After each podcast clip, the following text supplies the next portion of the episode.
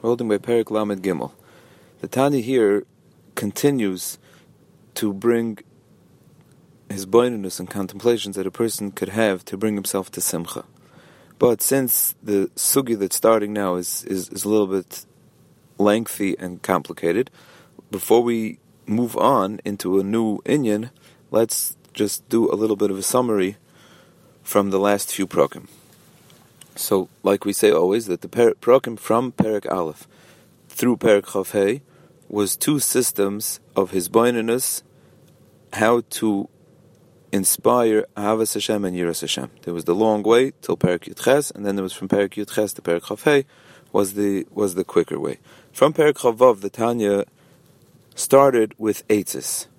The Tanya said he laid down the fact that as much as a person could have the right, his boinanus and contemplations, to inspire in himself Avas Hashem and Yiras Hashem, but at the end of the day, if a person is either ba'atzvus, he's upset and he's sad, or he has what's called timtum alev, his heart is blocked, that as much as he thinks of the right things to inspire Avas Hashem and Yiras Hashem, but there's a blockage on his heart and it can't get through.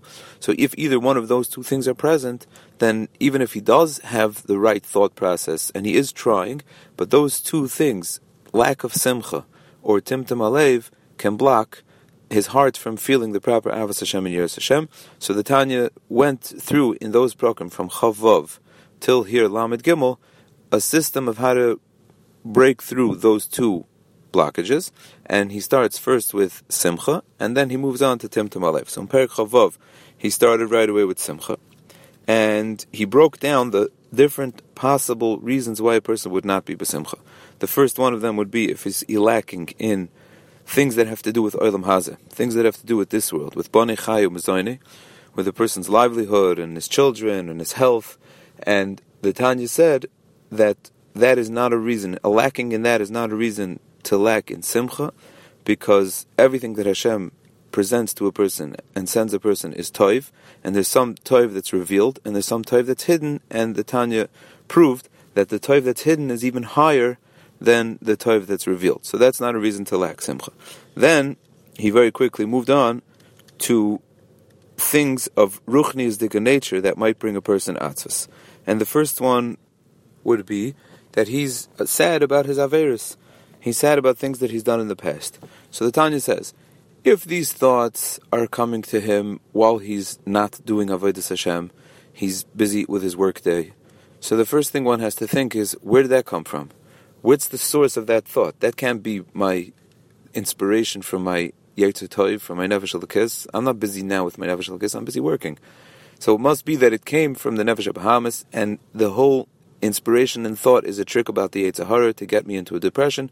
So later I should fall into even bigger Averis. But even if these thoughts come while a person is doing Avodah Hashem, so now all of a sudden he's bombarded with the fact that he's upset about his Averis. So the Tanya says now is not the time.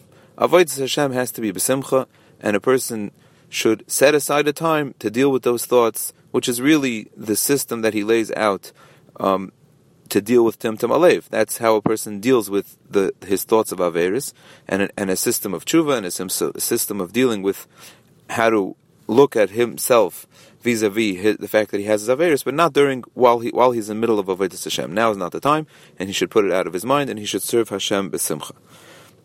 Then in Perik Chaf Zayin, the Tanya says that if the sadness and atzvus is not coming from the fact that he has Averis, but it's coming from the fact that he has Taivus.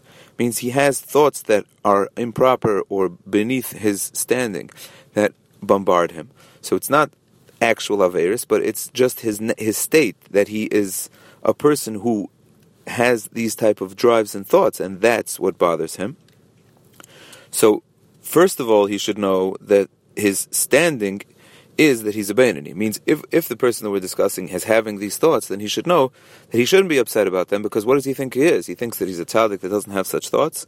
He should know where his place, and he should know that he's a Bainani. And he should know that there is an unbelievable simcha in Shemayim from fighting that fight. And every time he takes one of these thoughts and he pushes it away, and he and he does not give into it, there's a unbelievable simcha in Shemayim that comes from fighting that fight, and that's his t- purpose in creation. He is in that status, and he is being given these thoughts to create his nachas ruach to Hashem by pushing them away and by fighting them. Now that's all if the thoughts are coming to him not during davening and learning. But what happens if the thoughts come during davening and learning? So in Perik Chav the Tanya says that he should remember, this person should remember that he has two sides to him. He has a nefesh Elokis and he has a nefesh bahamas. And the fact that he's having these thoughts from his nefesh bahamas is not a raya.